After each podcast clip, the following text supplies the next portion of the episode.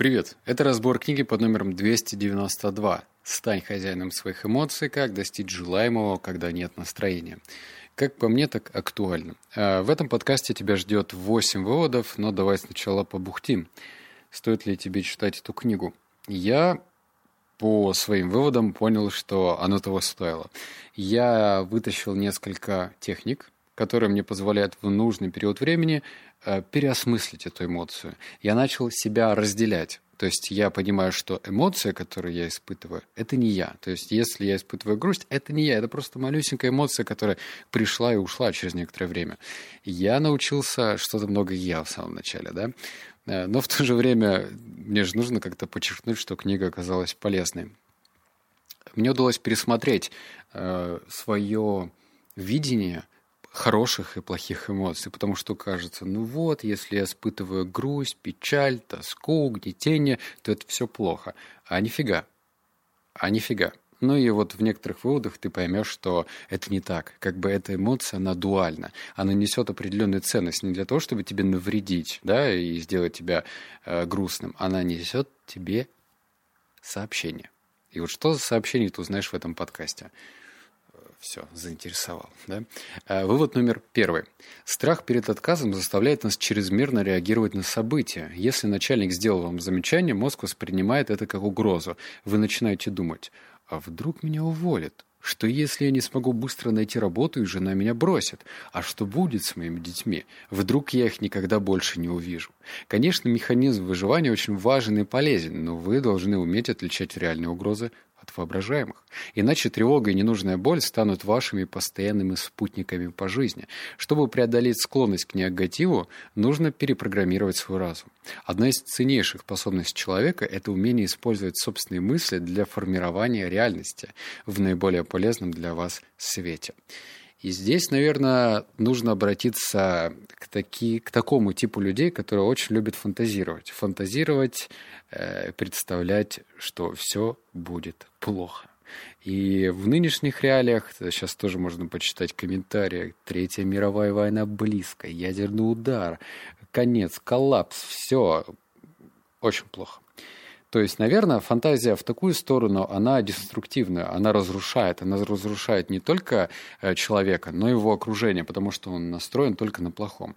И главный месседж в том, что тебе нужно в нужный момент если ты понимаешь, да, что-то идет не по плану, да, что-то тебя расстроило, нужно остановиться и подумать, а какие у этого действия могут быть последствия. Если эти последствия надуманные, вот как читает автор, э, продублирую. А вдруг меня уволят? Что если не смогу быстро найти работу, и жена меня бросит? А что будет с моими детьми? Это прям, ну, такая истеричка на минималках, так сказать. И вот эту истеричку на минималках нужно брать за шиворот и прочь, прочь, прочь.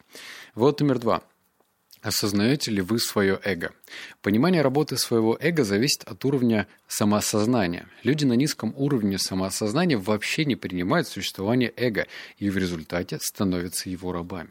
С другой стороны, человек на более высоком уровне прекрасно понимает свое эго. Он знает, как работает убеждение, понимает, что чрезмерная привязанность к ним – источник страданий, такой человек становится хозяином собственного разума и живет в полном согласии с собой.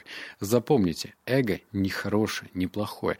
Это всего лишь результат отсутствия самосознания. Стоит вам это понять, как эго поблекнет, потому что эго и самосознание не могут существовать. Сейчас будут такие высосанные из пальца примеры, ну так, для красоты и понимания. Готовься. В общем, давай, э, значит, за основу возьмем такого пацанчика, реального пацанчика, который там ходит, э, кипишует, там что-то суетится у себя на районе. И, как правило, у него э, примерно на 100% отсутствует понимание, что в этом пацанчике, то есть в нем, живет эго. То есть он даже не осознает. Он понимает, что э, сущность пацанчика на 100% э, состоит из сущности пацанчика. Все остальное, какое эго, шмега, диего, что это вообще такое? Он даже этого не осознает. В то же время, если человек обладает самосознанием, то есть он понимает, что он очень э, человек, в смысле, очень тонкая, сложная материя, что в нем может и говнецо находиться, и положительное что-то, и что-то им управляет, и этими эмоциями дергает за ниточки. Вот этот человек, он видит, ну, как бы не в прямом смысле, но понимает, что какое-то эго есть. И это эго, как правило, оно не то чтобы хорошее и плохое, но просто в нужный период времени делает неприятно, если с ним, с этим эго, э, не сможешь договориться. В какие-то моменты он может, наоборот, тебе принести пользу. Но самое главное – это просто понять, что в тебе сидит эго, и если ты этого не знаешь, то пиши пропало. Не будь этим пацанчиком. Вот номер три. Позитивная роль негативных эмоций. Эмоции возникают не для того, чтобы сделать вашу жизнь тяжелее, а чтобы что-то сообщить. Без них вы не можете развиваться. По ощущениям, негативные эмоции эквивалентны физической боли. Физическая боль посылает мощный сигнал в сбой в организме и побуждает вас к действиям. Вы идете к врачу и обнаруживаете, что вам нужны срочная операция, диета или физическое упражнение. Без боли вы бы об этом не узнали. Ситуация могла ухудшиться и привести к преждевременной смерти. Точно так же работают и эмоции. Они говорят, что нужно что-то делать в сложившейся ситуации. Возможно, с кем-то расстаться, сменить работу или взглянуть по-новому на историю, которая заставляет вас страдать. Вот про это я говорил в самом начале, что это, пожалуй, просто сообщение, эмоции.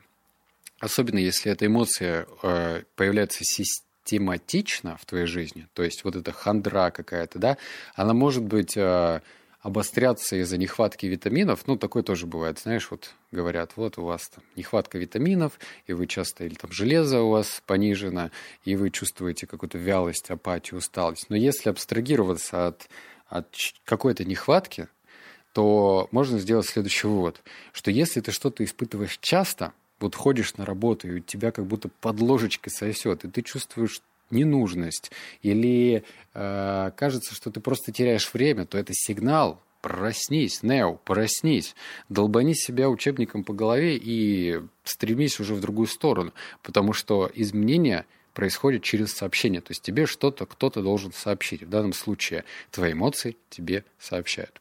Вот номер четыре. Я коварный свой трюк э, использую. Конечно же, чтобы его получить, нужно оставить 500 э, комментариев. Но сначала глоток чая.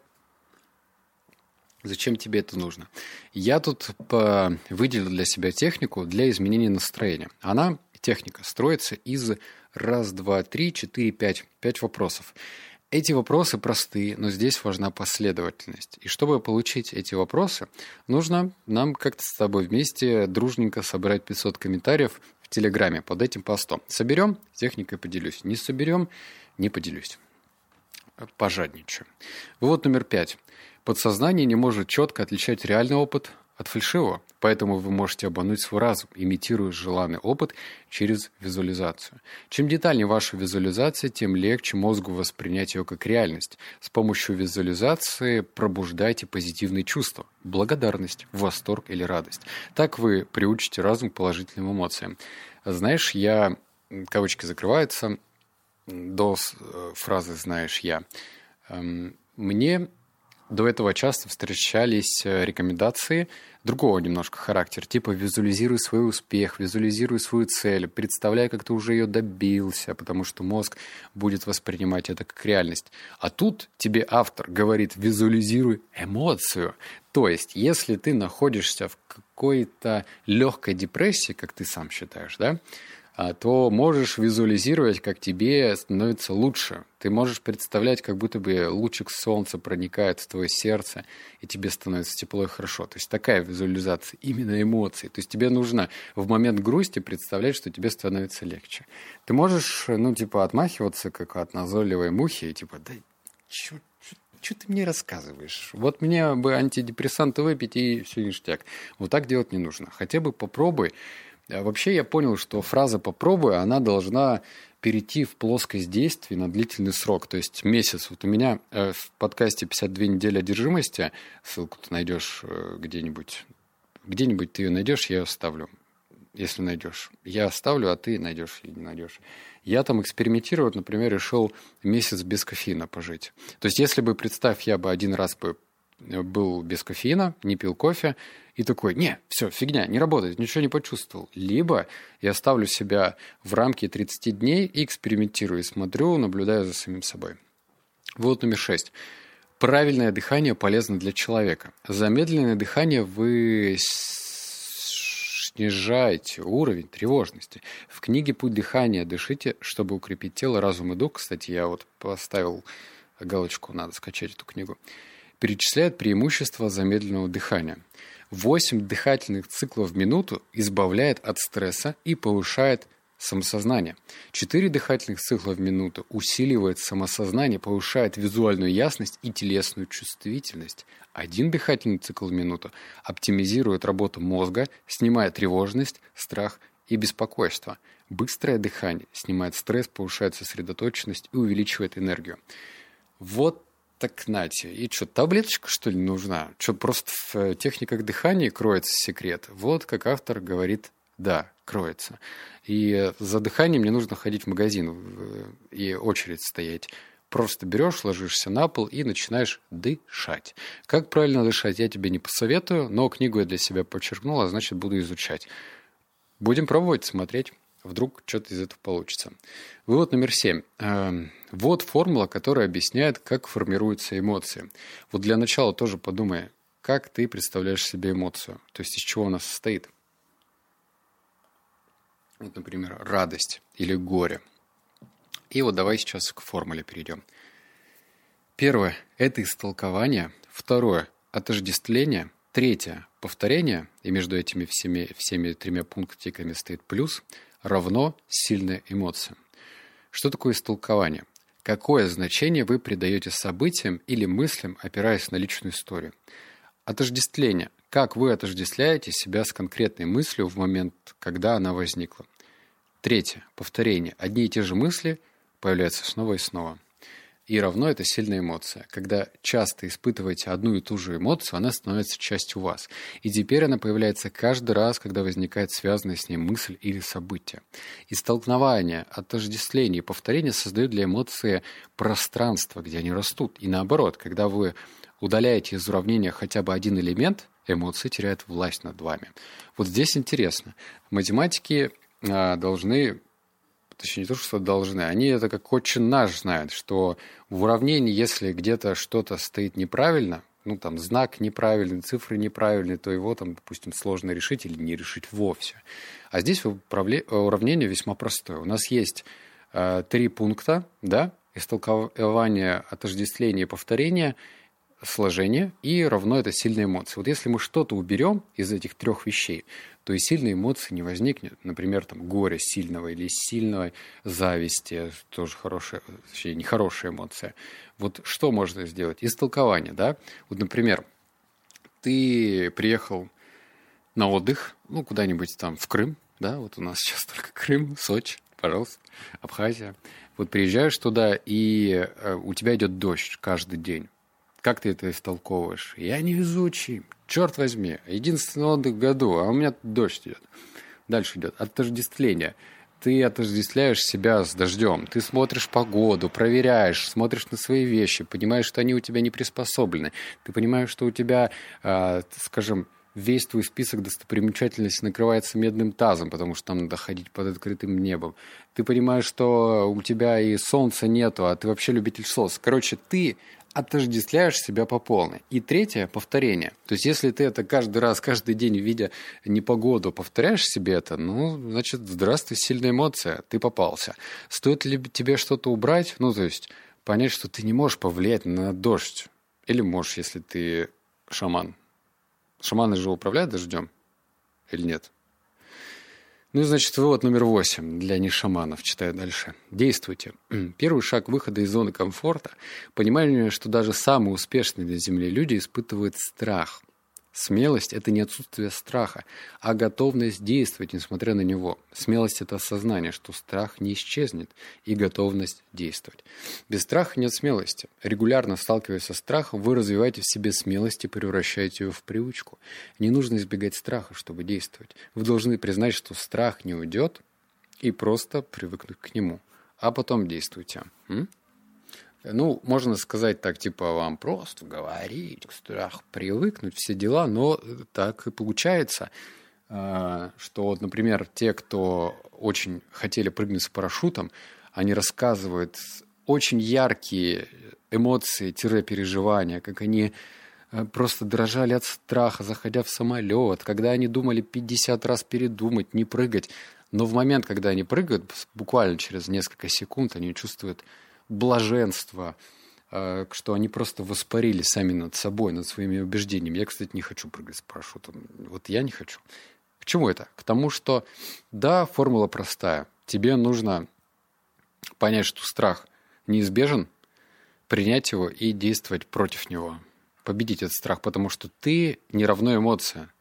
То есть вот если тебя зовут Олег, и ты чего-то боишься, то ты, тебя не надо называть Олег, чего-то боишься. Есть Олег, и есть тот, чего боится Олег.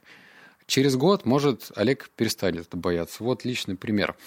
Меня в классе, ой, в каком классе? В лет 7, наверное, 8 покусала собака до крови. У меня до сих пор шрам есть на руке.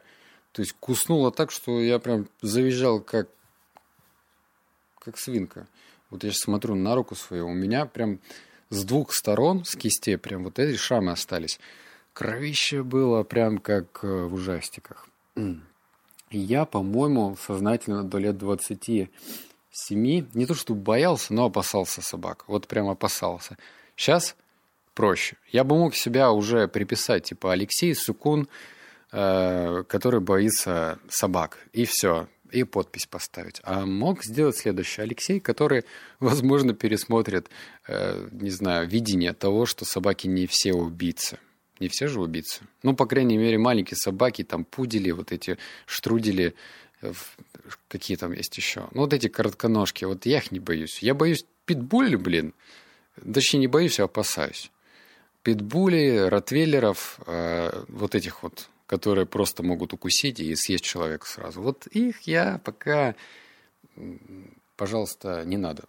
А с маленькими собаками у меня разговор короткий вообще. Так что все. Обнял, поцеловал, заплакал. Услышимся с тобой в следующем подкасте. Пока.